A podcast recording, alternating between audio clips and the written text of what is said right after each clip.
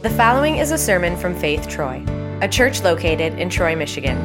For more information and more audio and video content, go to www.faithtroy.org.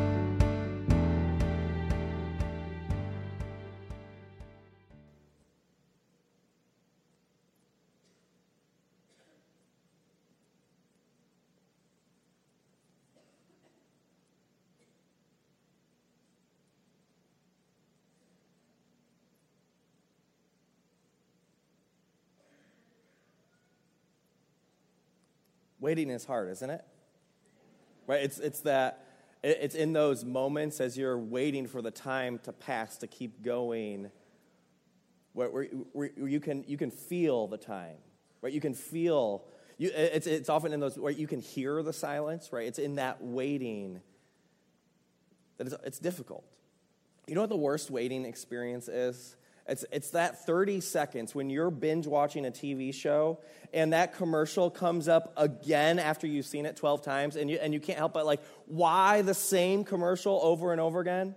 Or it's, or it's when Netflix asks you, do you want to continue watching? Of, of course you want to continue watching. I don't need a 10 second countdown to decide. Just, just let me start the next show. Not that long ago, my kids were watching um, a, a, a, cartoon on Netflix, and it was, it was actually old enough to have been on old school TV. You know what I'm talking about? Like, not like old, old school, not like when you had the turn dial thing, like old, old school when, when, you, when you watched shows on a certain day and a certain time. Do you remember this? Like, there used to be a day when you actually had to wait for a particular day of the week for your show to come on. And so, my kids were watching one of these cartoons. And so um, there was this phrase that kept coming up that they couldn't quite understand. And so they asked me, they said, What are these messages? Because I, it kept saying, We'll be back right after these messages. And then there were no messages, it just kept going. And so they, they, were, they were confused, like, like, what kind of world was that? And then, like, if you, like, if you really want to blow, like, a little kid's mind, like, t- try to help them understand there used to be a world where Netflix and YouTube didn't exist, where you couldn't just keep watching. Like, you, you could only watch your show on a certain day, and you had to watch whatever just happened to be on the TV. And, and my kids could not fathom this. Like, wait, so, so, so we had to, you had to wait. You had to wait for these two or three minutes to be over for the show to continue. You had to wait till the next day or the next week to watch the next episode. Like, what? Like, how could you live like that? And, and I think we've gotten, we've gotten used to it. Like some of these are welcome changes when it comes to the TV shows we watch, or like when you buy gifts, you can just buy, you can go on the computer and buy something and it just shows up at your house. You didn't have to go inside, you didn't have to, you didn't have to deal with the craziness of the mall or any of those things. You just buy the gift, it shows up. Or you buy the book and immediately you can read the book, you can listen to the book, whatever, you, you have the book as soon as you buy it. Or, or, or you, um, like, you, you know what we don't have to do anymore? You don't ever have to have that moment where you, you ask somebody, like, who was that actor? You never have to have somebody on the tip of your tongue anymore because you can just ask Google or Siri or Alexa or, or one of the many digital people who can give us all the answers, right? You have more information in your pocket than entire libraries have. Or we don't have to wait for that information anymore. Like even like grocery shopping, you don't actually have to go to the grocery store anymore. I don't know if you knew this, but you can actually get groceries delivered to your house. And so you actually, your, your kids might not ever have to experience what it's like to be in a grocery store shopping and, and looking at the prices and the, and the price per ounce or any of those things because you just, it just shows up. Right? Even, like, and you know what, where I love it the most, where the waiting? Like, I don't have to deal with the unbearable three minutes at the gas pump anymore because I can, I can pump the gas and I have entertainment. So while I'm waiting, I just take out my phone and I can make it through those three minutes. Right? I, I know I'm not the only one who does that, right? And so, see, waiting is incredibly difficult. And the season of Advent is a season of waiting. The church has historically used this season as a season that reminds us of what it's like to wait and what we wait for. That we wait hoping and longing for things to be different. We wait, believing that things will be better. And we wait and prepare for the birth of Jesus, knowing that while people waited for hundreds of years, Christ came. And we continue to wait, knowing that Christ promises that he will return, that he will make all things new. And so the Apostle Paul writes a letter to one of his churches, it's the book of Galatians. If you're using the Bible in front of you, it's on page 1813. And so the Apostle Paul writes this letter to a group of people who know what it's like to wait. And they know what it's like to wait because they've been there and their family's been there and their grandparents and their grandparents' parents and the generations before them. They knew what it's like to wait and they were waiting and longing and praying for the day when God would finally do something. And so they wait and they wait and they wait. And so Paul writes this letter and reminds people about what God came to do and what God has done. See, the challenge though is in the waiting, it, it's difficult for us. Because it's in the waiting that we are often reminded. Waiting reminds us of what we're not. Right? It's in that moment that we're reminded that we're not in control, that we're not in power, that we can't change the situation. And so waiting forces us to deal with that, to pay attention to that, to notice that, to recognize it. And waiting reminds us of what we're longing for. Waiting reminds us that the, th- the way things should be aren't the way things we aren't the way we want things to be. That the way things are presently is not what we're hoping the, that things will turn out like. And so in the waiting, you're forced to either, either recognize that or you distract yourself. You find some other way to make it, to not think about it, to not deal with it. And so the Apostle Paul writes these words to his group of people who are waiting, who are waiting and waiting and waiting. And this, and this happened all throughout the generations before them of people who waited. People waited for God to rescue them from Egypt. the people waited for God to bring them to the promised land. The people waited for God to make good on his promises through the prophets. The people waited and waited and waited.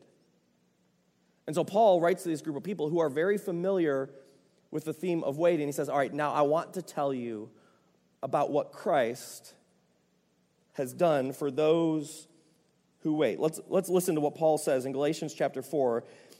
Paul writes, But when the time had fully come, God sent his son, born of a woman, born under the law, to redeem those under the law, that we might receive the full rights of sons. See, if you experience any sense of waiting, any sense of longing, any reminder of what you're not or the way you want things to be, you are in a long line of people who are very familiar with waiting on God. You're in a long line of people who prayed and longed and said, God, please do something. God, please answer my prayer. What if you ever flip through pages of the Psalm, like so many of the Psalms are actually filled with people praying out to God and saying, God, where are you? God, why haven't you done anything? God, why haven't you shown up? Why? Because they're familiar with waiting. They're familiar with it feeling like God's not answering the prayer. And so Paul writes to these people who are familiar with it, saying, Now the time had come. That God finally was going to do what you've been waiting for him to do. And so he, he writes this to remind them that God is intentional about the timing and the mission of Jesus. Because when it says the time had fully come, it meant, that also means that God had planned for this time, that God had been preparing people for the time, that this is part of what God wanted. It was this moment, in this place, in this time in history, that God would do what he promised he would do. And so God is intentional about when he shows up. No, when Jesus shows up, there had actually been 400 years of silence. See, when we flip through the Bibles, that towards the end of the Old Testament, towards the end of the Hebrew Scriptures, there are what we call the prophets. And these prophets are just God's messengers. God gave them a message to speak to the people. And so these different people would have slightly varied messages depending on who they were speaking to and, and the kind of message God gave them. But they would come and speak to people and give them message of hope or point to the promise of what, God was going to do one day. They would call people to repentance, saying, All right, here, here's what you, where, what you need to change. Here's where you've gone off course. And so, in these messages of the, of the prophets, they would be given a message from God and be reminded of what God wants to do. But after Malachi, like we flip a couple pages and then begin this long, boring list of genealogies. But, but in those couple pages, like we can flip through really quickly, but it actually was 400 years between when the last prophet Malachi spoke and when Jesus comes. If you think 30 seconds is a long time, imagine 400 years where God's not sending prophets like he once did. Where you can go back and you can read those words, but there's no new word. And so they're just waiting and waiting and waiting. They're waiting for some hope, waiting for God to show up. Like, I can't help but wonder, like, were there people in those 400 years who started to feel like God was absent? Like, God, maybe, the, maybe start, people who started to doubt, like, is God really who we thought he was? Did people in those 400 years start to distract themselves with other things, with other gods? With other religions? Did, did people start to distract themselves by twisting their own religion and make it more about obedience and their commitment to God than God's faithfulness to them? And so people waited. 400 years is a very long time to wait. Yet it's in that waiting that we're reminded of the same truth that we spent the last several weeks talking about. If you haven't had a chance to listen to the series Greater, I encourage you to go online. An amazing series that, that Joe shared with us. And one of the truths that he reminded us of in that is God's silence does not mean God's absence. But in 400 years of silence, it starts to feel like that. 400 years of looking around at your world and feeling like things are broken, of things aren't working. 400 years of, of your people not having what God promised He would give to those people. It, for, after that time, it starts to get a bit difficult. But Paul says, but now is the time. And so he writes to these people about the birth of Jesus. Which, which makes me ask the question what was the world like, though, at the time of Jesus? Like, if that was the time that God planned, like, if that was what God was preparing, it was that moment, that time in history, that was what was the, the whole plan for Jesus to come. What was the world like in that day? See, if the time had come, what was that time like? See, the people who are waiting for Jesus, who are waiting for 400 years for Jesus, in the day of Jesus' birth, they're waiting in a world where Caesar, both Caesar Augustus and his successors, where they were waiting, where Caesar and his successors claimed to be the Savior who brought peace to the world. Right, so imagine that feeling when you're waiting for 400 years for somebody to do something, for somebody to save you, for somebody to bring peace, and your people don't experience much of peace. And there's a Caesar who claims to bring peace to the entire world, to be the Savior of the world, and it's in that world where a baby is born. And people start to talk about this baby as Savior, as the Prince of Peace. Where you, be, you begin to think differently about what you're hearing. And, and, and, get this like the way Caesar actually claimed to be Savior, he claimed to bring, priest, bring peace to the entire world, but the way he did it was through violence, was through oppression, was through military power, and he did it on the backs of the Israelites. And so God's people were being hurt. They were being destroyed. They were being broken. And so they're longing and waiting for God to do something. And they hear about peace, but their life doesn't feel very much like peace. They're, wait, they're trying to have hope, but things don't feel very hopeful. In fact, even it's in this world, the birthday of Augustus was celebrated as good news for the entire world. Or does that not sound a bit familiar? And so the birth of Augustus was celebrated by people as good news for the whole world. But if you're an Israelite, it's not very good for your world. Because his good news, it doesn't really feel very much like good news. It's actually in that world where King Herod would rule with tyranny and oppression. He would destroy anybody who he thought was a threat to his kingdom, which is why, why when we read the Christmas story, we hear that Herod wants Jesus dead. Because that's what Herod would do to anybody who threatened his kingdom, whether they were a baby or a family member. He would destroy anybody. He would have building projects which were dedicated to the worship of Caesar. Even when, when Herod would do his work on the temple to, to kind of lavishly build on the temple, there was a gate on the temple that, that uh, over one of these gates, Herod ha- had the nerve to put an eagle on the gate. And the reason he would do this was as an act of worship to Caesar, so that when people would go under the gate, they would be forced to be reminded of Rome of Rome's authority, of Rome's power. So imagine being an Israelite trying to go to worship, be reminded of your love for God and God's gift for you, and every time you're reminded of Rome's rule and Rome's power. Right? That's the world at the time of Jesus. This is what Paul is referring to when the time had fully come. This is what Luke would refer to when he says it was in the days of Caesar Augustus. It's a bloody time.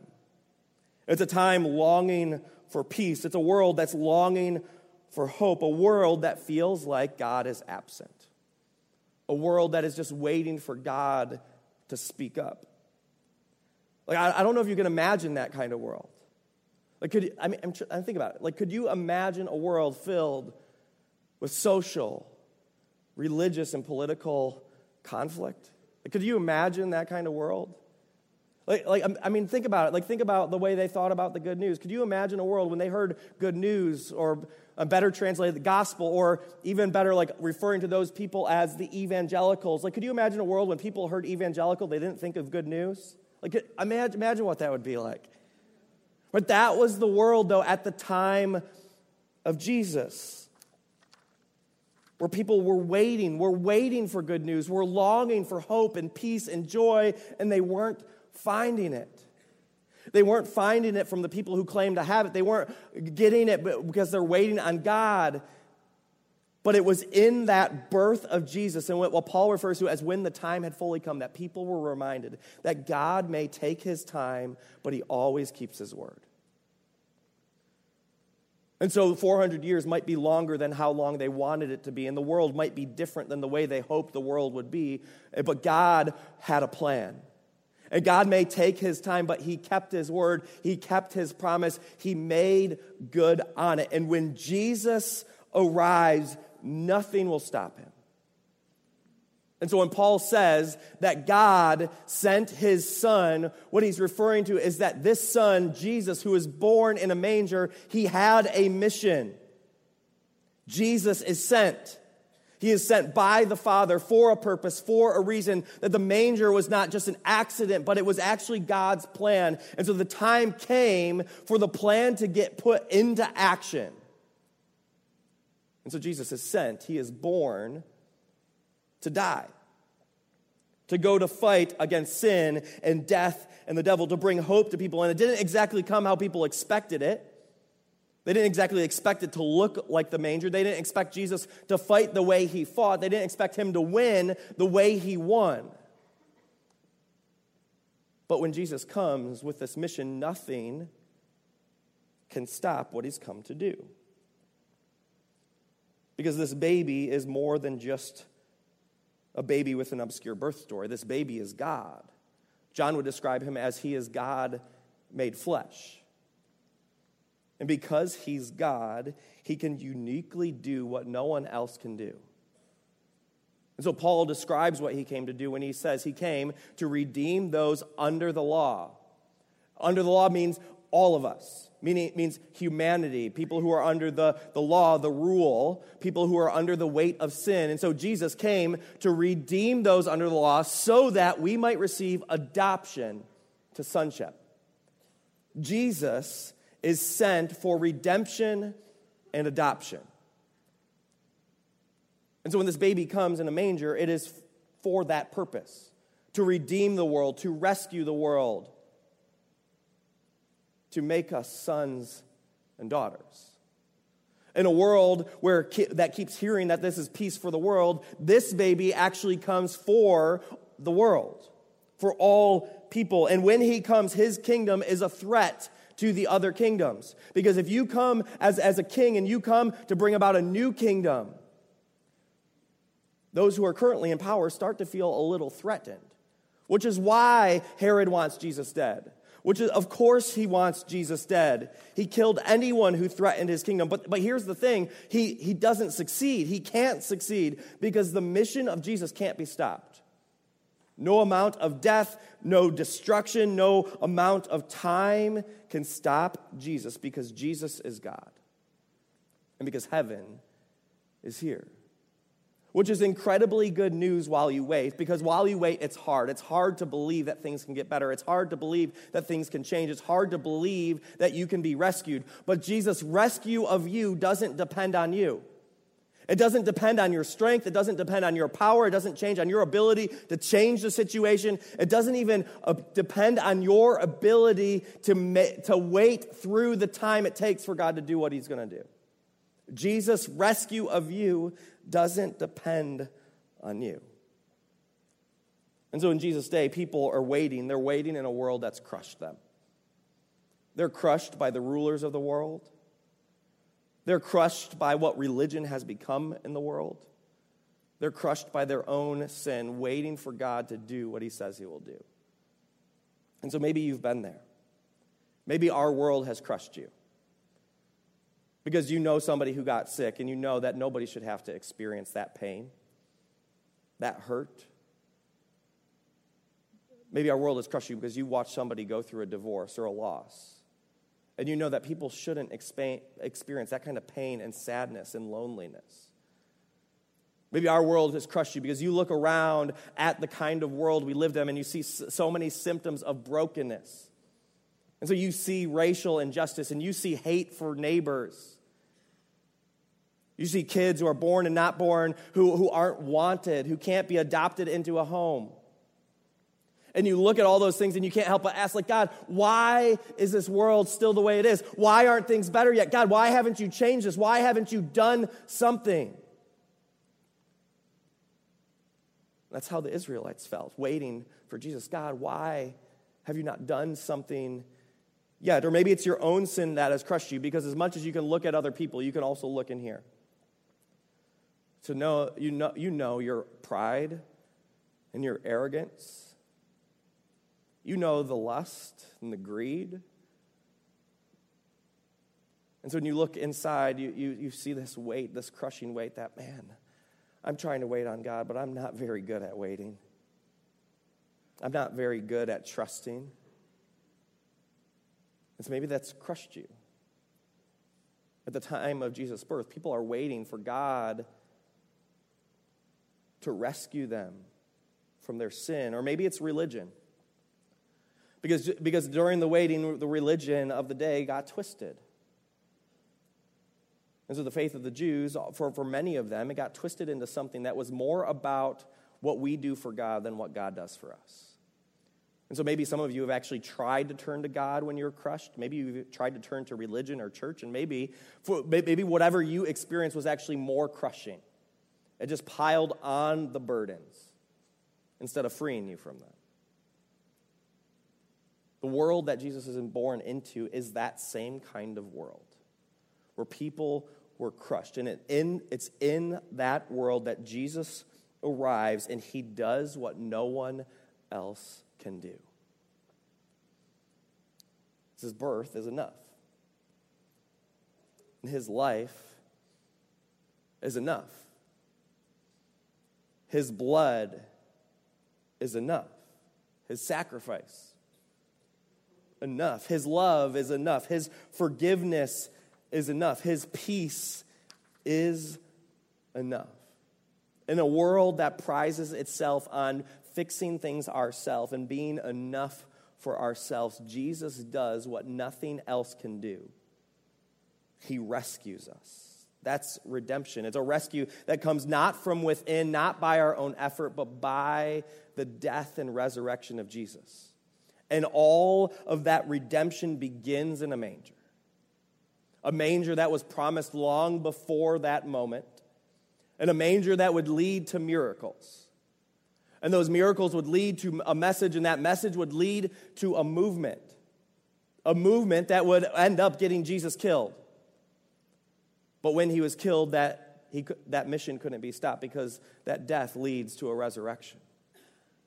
And it's by that death and it's by that resurrection that you are set free because redemption sets you free. And so Jesus came for that mission to set us free, but it's not just setting us free because redemption sets you free, but it's adoption that makes you family. And those work hand in hand with one another. And here's why I think this is important in the waiting because it's not just the redemption that we need in the waiting, we need the adoption. We need the hope that comes in that promise. See, oftentimes my kids will wake up in the night. Now, I'm often not really good at the whole nighttime thing because when I'm tired and, I'm, and it's bedtime, like I, am ready for it to be bedtime. Now, my wife, on the other hand, is really good, like when the kids wake up and, are, and, are, and is scared. And so she always, she'll, she'll bring them into the bed, let them cuddle, and she'll hold them. And, and like, and even my son the other day told me, Mommy's better at night. And so, and so, but, but here's, here's what's happened. And some, on occasion, I'll get it right. Like, I don't, I don't want you to think I'm like terrible, but I'm sometimes okay. But, um, but here's what will happen at night, and, and you've probably experienced this with kids too, that sometimes they're, they're scared. They have a bad dream, or they're thinking about some, a, a thought they can't get out of their head, or they're scared of the dark, any of those things, right? And they cry out in the night, and what fixes the problem? When mommy holds them. Because suddenly everything gets better in that moment. When mommy or daddy holds them, it's like, it's like everything suddenly gets a little bit better. What was scary is not so scary. Now, the situation doesn't really change, though, does it? It's not like suddenly the dark isn't scary anymore. Like, it's still, the dark's still a little bit scary. It's, it's not like suddenly the T Rex they thought they saw outside the window that was really a tree. It's not like suddenly that, that tree's not still there. No, it's still, it's still scary. It's not like suddenly they didn't have the bad dream anymore. No, it still happened. But when mommy or daddy holds you, you feel a little bit better. See, in the waiting, the promise of God is that we are adopted into a family and God, our Heavenly Father, holds us in the night. When the night is holding on to you, your Father hears the cry. And no matter how faint the cry, no matter how far you run from God, when God hears that cry, He comes booking it down the hallway to hold you. And now, when, and when we hold our kids, it's not like, like we know something different than our kids know. And it was still scary and it was still bad and it was still hard, but we know you turn on the lights and that thing that was scary is just a pile of clothes. We know that just a little bit of sleep makes that will make their mind get go, be at ease. They just need to get a little bit of rest. Because we as parents, we have a different perspective. Because we can look at the situation and it and it's different in our eyes. See, when God holds on to us, he has a different perspective than we do. He sees things a little bit different than we do. Now, now, he, now, I'm not suggesting that when he holds us, suddenly it's all better. No, it's still hard. It's still bad. It's still tragic. It still hurts. It's still suffering. It is what it is. Yet, God, when he holds us, he's able to have a different perspective. Because his perspective doesn't look just here and now at this moment, but he can look at what is to come. And so he can look ahead and know that there is a day when there will be no more pain, when there will be no more sadness, when there will be no more tears, no more death. That there will be a day, in the Jesus Storybook Bible, it says, there will be a day when all the sad things will come untrue. That the bad dreams won't be there anymore, that the scary nights won't be there anymore. And so, God, when He holds us, He can hold us looking ahead, knowing that right now really is bad, but one day it won't be that way. And so he can hold us and he can say, everything is going to be okay. Because while for you in that moment it doesn't feel like it's going to be okay, and while he says that, it may not make it better, but he can say that because he knows that one day it really will be okay. And so that waiting is difficult. But we wait not alone and we wait with a Father who holds us while we wait. And so we wait with anticipation, we wait with excitement for what God wants to give to us. And we wait with hope when it's hard to have hope. And we wait trusting that when God says everything is going to be okay, even though it doesn't feel that way, we know that God can see things differently. And it's because of that that Paul points this church to the birth of a baby. Because when that baby comes, they're reminded that God keeps his promise, that God does what he says he will do. And in that moment, we're painted a picture that tells the whole story of the Christian message that Christianity begins at the bottom. It's in, at the bottom in that messy, smelly, noisy manger when that silent night wasn't really that silent of a night. And this baby is born at the bottom. And certainly there were these mountaintop moments in Jesus' life, but it's at the bottom that Christianity begins. It's in the death, it's in the suffering. And it's in those moments that God meets you, where God promises himself to you and where He holds you and reminds you that everything really will be okay. And we may not have the answers, but we have the one who's arrived as a baby. And he always keeps his promises. Let me pray for us, and then we will prepare to celebrate the Lord's Supper. Jesus, we thank you for your incredible gifts and your incredible promise. And Jesus, it's often hard for us to wait.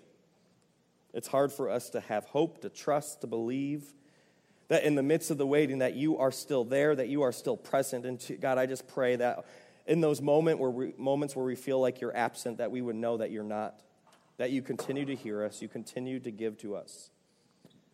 We pray that you would remind us of your rescue.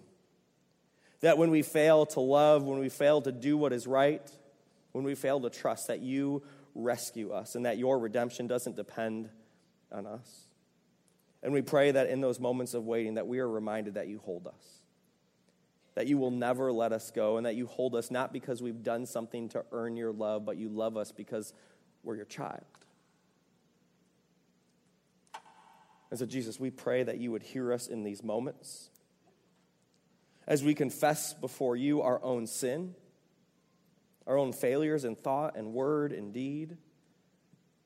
We confess before you our own struggle to believe, our own struggle to have hope in a world filled with sin and brokenness. And we pray that you would hear us now as we personally and quietly confess to you those things. The promise of Jesus is that his rescue of you doesn't depend on you. He gives himself to you without conditions, without strings attached. In a world that crushes you, with sin that crushes you, Jesus comes to give you what no one else can give. And what Jesus speaks to you in this very moment is that your sins are forgiven in the name of the Father and of the Son and of the Holy Spirit. Amen.